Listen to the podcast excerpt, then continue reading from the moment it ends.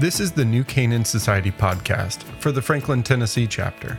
We are a group of men who gather together to encourage each other in friendship and in faith, and to support each other to be better husbands, fathers, and better men in the marketplace and in our communities.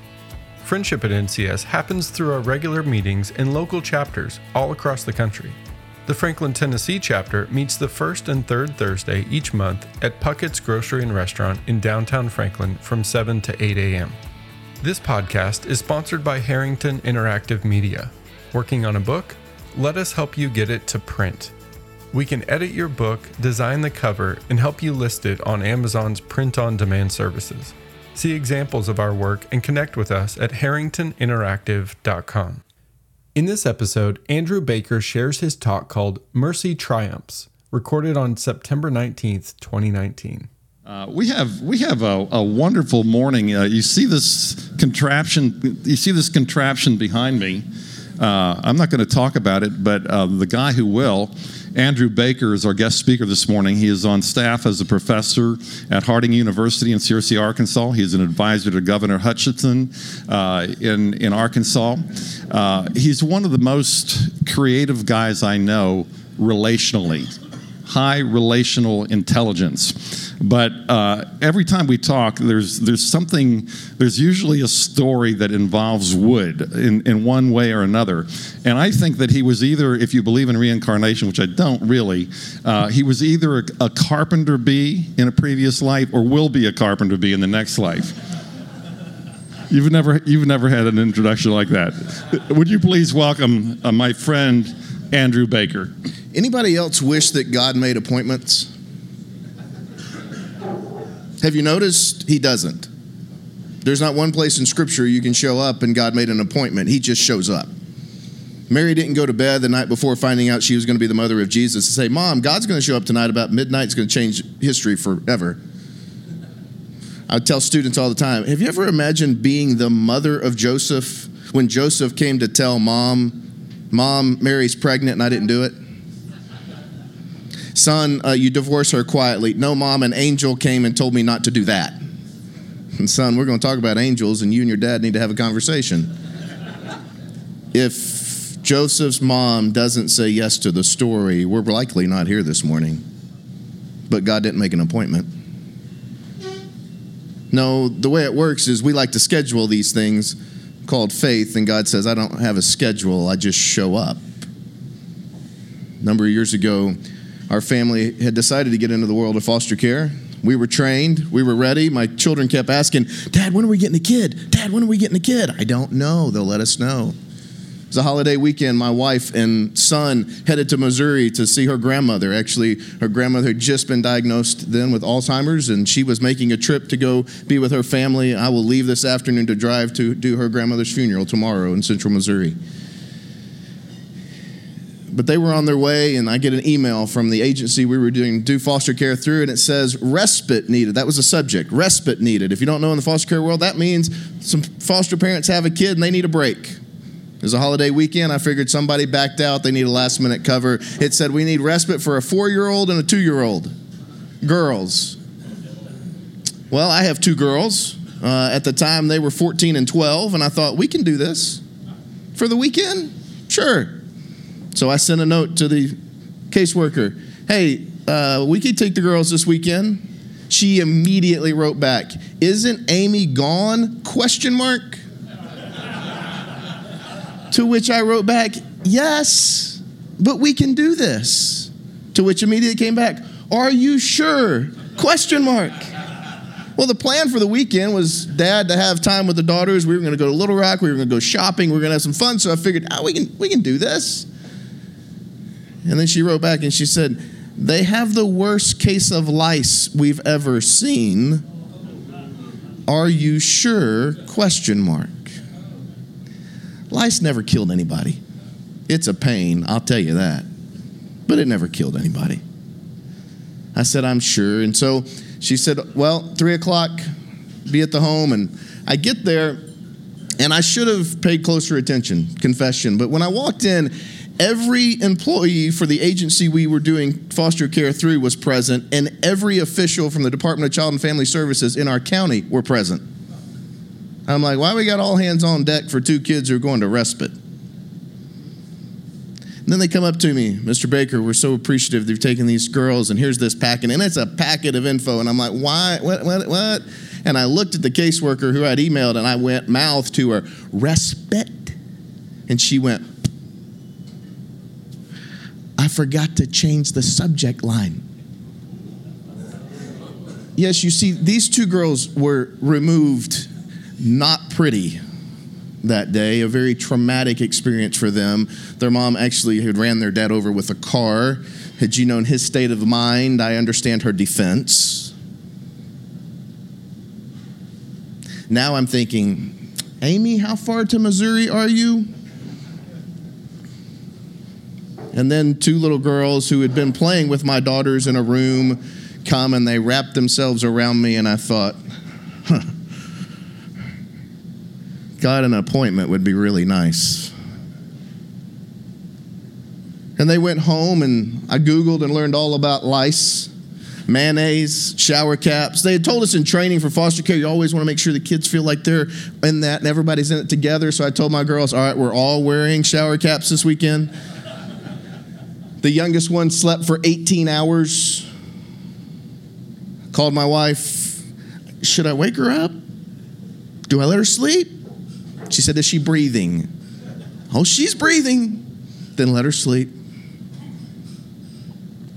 Amy gets back with Isaac, and we have these two precious little girls. And yeah, and our life was forever changed. We went to the first staffing. Staffings were all the people related to a foster care case sit around a table to decide what's going to happen. When I walked in, the caseworker looked at me and she said, Why are you here? I said, Um, because they live at my house. She goes, Foster parents don't come to these. I said, Well, this one does. And I said, And I'll be at every court hearing. We're going, we're going to be there. She goes, Well, most don't. I said, You didn't grow up in my house. See, I grew up in a house with a dad who he's nuts. He loves to say yes and figure it out later.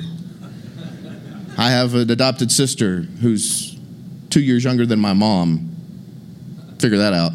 Mom was 19, my sister was 17 when she needed to be adopted out of the state of Michigan foster care system because she was in a very violent situation. And my dad stood up in a courtroom and said, Your Honor, if this young lady goes home with who you're sending her home with today, then she'll be dead tomorrow, and I'll make sure the whole state of Michigan knows that the blood's on your hands.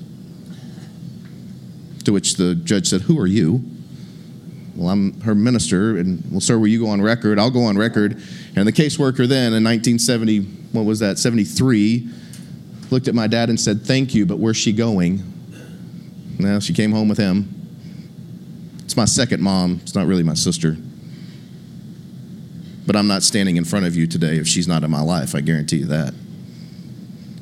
So I understood that, but here we are at a staffing, and they start to talk about these two precious little girls, and we're not very far in, and my wife's right next to me, and I feel this hand underneath the table, and it's on my knee, and it squeezes really hard.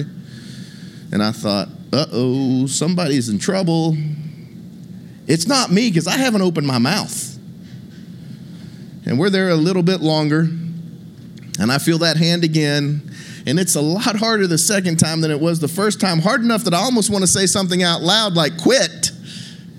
We finish. And maybe in one of the greatest acts of mercy I've ever seen, and the true epitome of what is true of James chapter 2 and verse 13, which says, Mercy triumphs over judgment.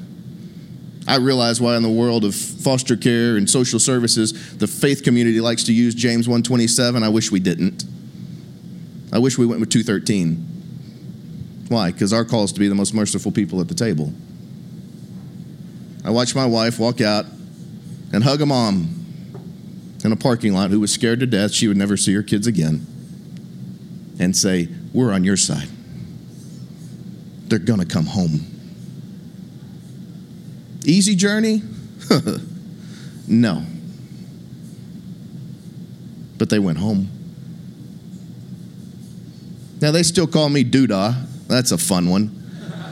Why? Well, I'm married to a speech pathologist and said we have these children coming to our home, but I'm adamant I'm not their dad. They got a dad. I'm not him. And they got a mom, and my wife's not her. Amy said, Well, they need these syllable things. It's about development. I'm like, Don't tell me about development. And she said, I think I got it figured out. I'm going to be Mamie for all the kids who come to our house, and you're going to be Doodah. I said, This is great. You sound like a grandma, and I sound like a bowel movement. Fantastic.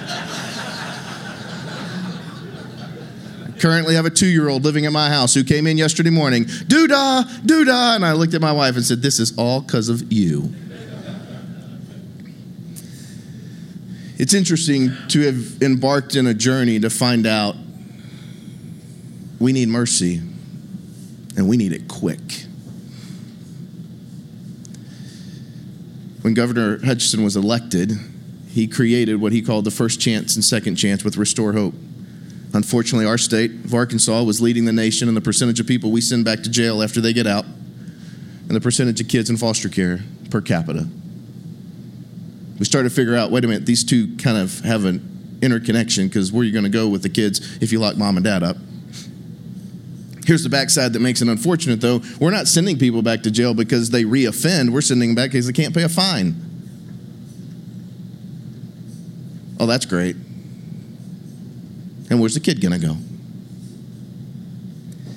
I came in 2016 to an event that's happening today, right now, downtown, here in Nashville, at the Symphony Hall. Uh, it's called Story, one of the best conferences in the country. You guys, you, you don't know the significance of what ha- is happening today and tomorrow downtown. Harris III, the curator of that event, is it's on another planet what he's doing. But I was at Story, and Harris had brought in that day a guy from, from Orlando who, after the Pulse shooting, if you remember that horrific event in 2016, he tried to figure out a way to get his community to come together. And one of the things he did was he invent, created an event in downtown Orlando for those of the arts to just show up and do what they do. And then he created a tree in downtown Orlando made of wood. Weirdest looking thing you've ever seen, but he wanted it to represent the diversity that was that community and the greater good that was being done. He was bringing mercy in the face of something horrible. I was in the throes of working with criminal justice in our state and working with foster care trying to help college students see a picture and working at a university who does a lot of good, but sometimes at a university who's put out a buffet of service instead of a diet of service. Buffets usually just make us fat, even though this one's fantastic. Instead of having a diet of seeing how intentional we can be to make the world around us better. I went to our university president because our campus has every year at Christmas a million Christmas lights. It's crazy, it's beautiful but they're all white. And I went to the president and I said, okay, I have an idea. I want to create a tree that's going to communicate our belief in making our community better. We're going to sell ornaments to go on that tree to raise money for foster kids at Christmas. Are you game for that? And he said, Yeah, I'd be game for that. I said, And I want to make it a color tree. I want the lights to have color in contrast to all of our white lights. I want it to like stick out like a sore thumb. And I said, I think I'd love to put it in the middle of the front lawn and make it like 20 feet high. And he chuckled and goes, You're crazy, but I'll check. I got to check with the committee. I get a phone call back from him. No surprise, the committee said no. He said, But find another place on campus and do it. I said, Done. Went to a woodworking buddy. Uh, Wes introduced me as I know nothing about wood, guys. It's not even even remotely. I, it definitely wasn't in a previous life, and I doubt it's in the next life. But I went to a woodwork, woodworking buddy and I said, I need a tree that's connected to Christmas that tells the story that we believe that people can be better. He said, That's all my instruction? I said, Yeah, and it needs to be like 19 feet tall. We went back and forth over Thanksgiving in 2016 about what this tree could look like. And finally, at the end of Thanksgiving break, I'm in Missouri. I get a text message from him. He said, What about this? And he, I pressed play. And when I saw it, it was this tree that you see right here, but it was 19 feet tall. And I said, You got it. That's it. I said, because that's the Restore Hope tree. That's a tree about people who are taking a step to see higher and see further than they've ever seen before. But it's a story also about how I need to be a person who stands wherever I am in this walk called life and know that I can look above me and be given guidance and I can look below me and give guidance. Because realize we're all in this together. Because, see, that table that I had a seat at with a mom and a dad who were convinced there was nobody in this world on their side. So we did it. Well, Joey turned around and posted it into social media. Gotta love social media because within a week they had 15 million views about this tree. And our president said, I think you've created a hysteria. I don't think we created a hysteria, but we created an awareness because awareness matters. I went to meet with a large South region, and I can't say who because of now contractual agreements, but just a major store, I'll say it that way. And I met with one of their guys and I said, Hey, I'd, I'd, like to see about doing something with you guys at the point of sale to raise money with the Restore Hope Tree. And he smiled at me and he said, We don't do charity. I was like, Well, never mind. He said, but give me something to sell and I'll sell it and I'll give it all to you. Hmm. So I went back to Joey and I said, Joey, you know that 19 feet, foot tree? And he said, Yeah. I said, I need it three feet high. I need it to sit on a table. Okay. We can figure that out. I took this back to that individual and I said, How about this? And he said, I want to order him to sell them in 2020 Christmas season. So they're in process, but this is one of the original seven that's behind me. Why do we create those? Because a bank in Arkansas figured out we have a problem. We like to give charity at the season and don't realize that in so doing, we don't always help. You see, foster kids want to know that they're not second thought of kids. How do we change that? Well, we went to a bank and we said, Can we put these trees in your lobby? And can we raise the money in October instead of December? And we're going to be okay if we don't just help the kid, but we help their parents as well. Why? Because every kid who's ever come to my home has wanted to go home. And if I want my kids to stay in mine, then I should desire for them to be able to stay in theirs. Most people believe that we remove kids in our country because of abuse, whether physical or sexual abuse. The reality is, we do remove kids for that, and we should. That's just 6% of the kids we remove. 94% of the kids we remove, we remove for environmental neglect. We remove them because mom and dad are poor.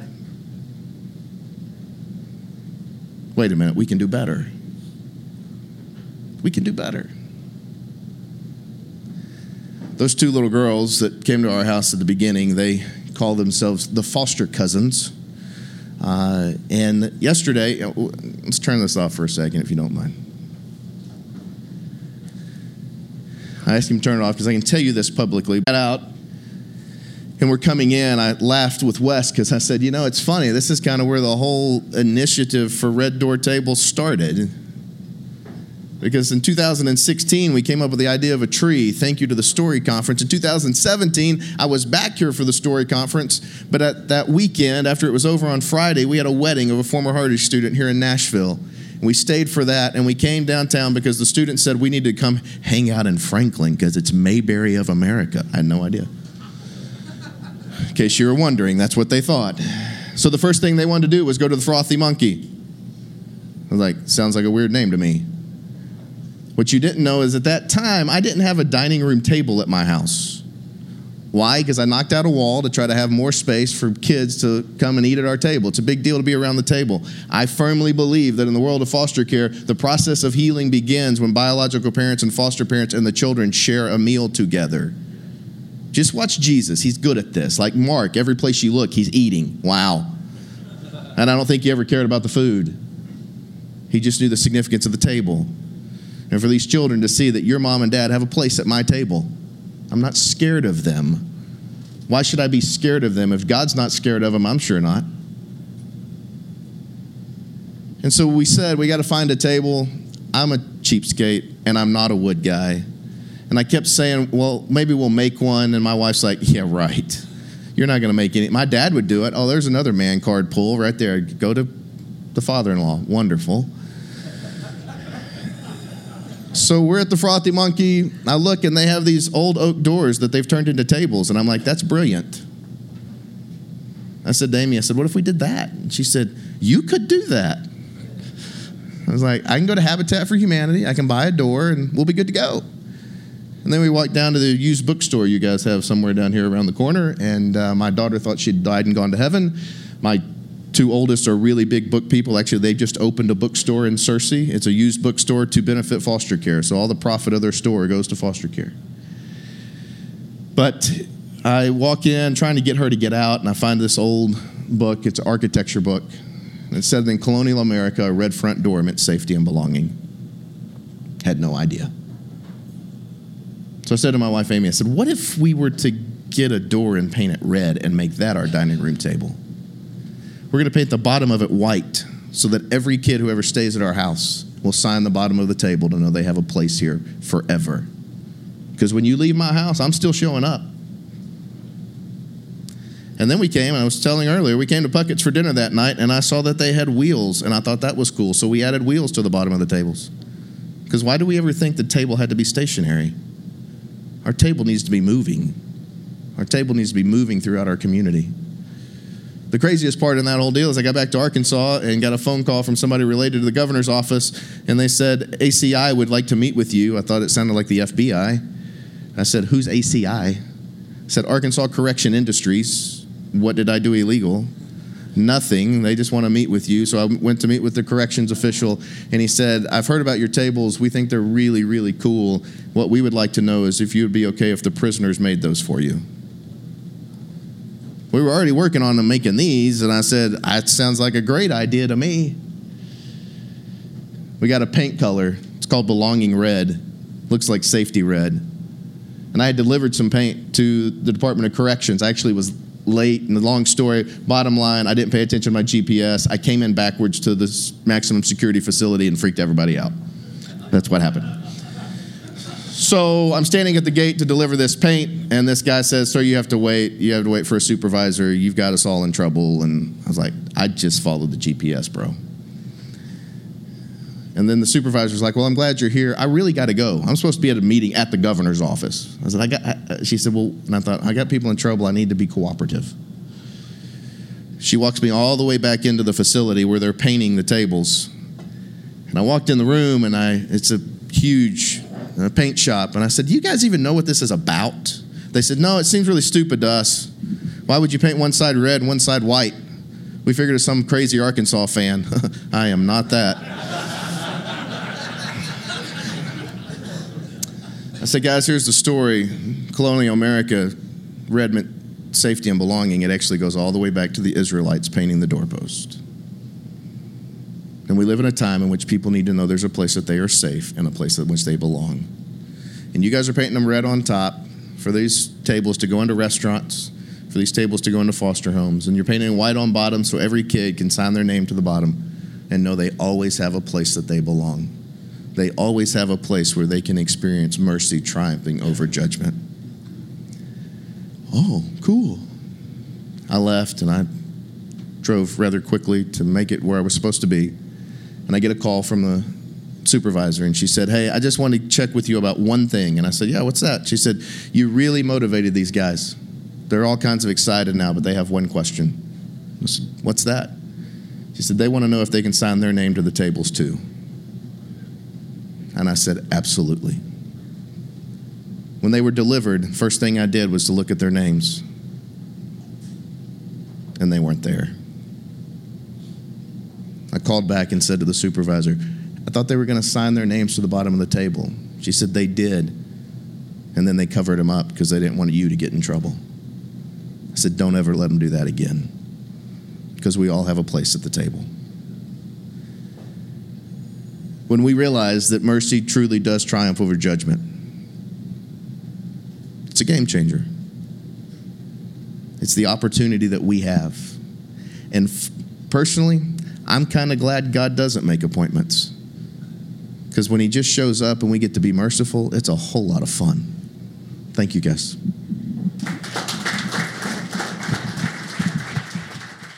You've been listening to the New Canaan Society podcast for the Franklin, Tennessee chapter. Remember to check out Harrington Interactive Media and get your book to print. They edit, package, and help you put your book on Amazon if you're an author, organization, or a publisher. That's harringtoninteractive.com.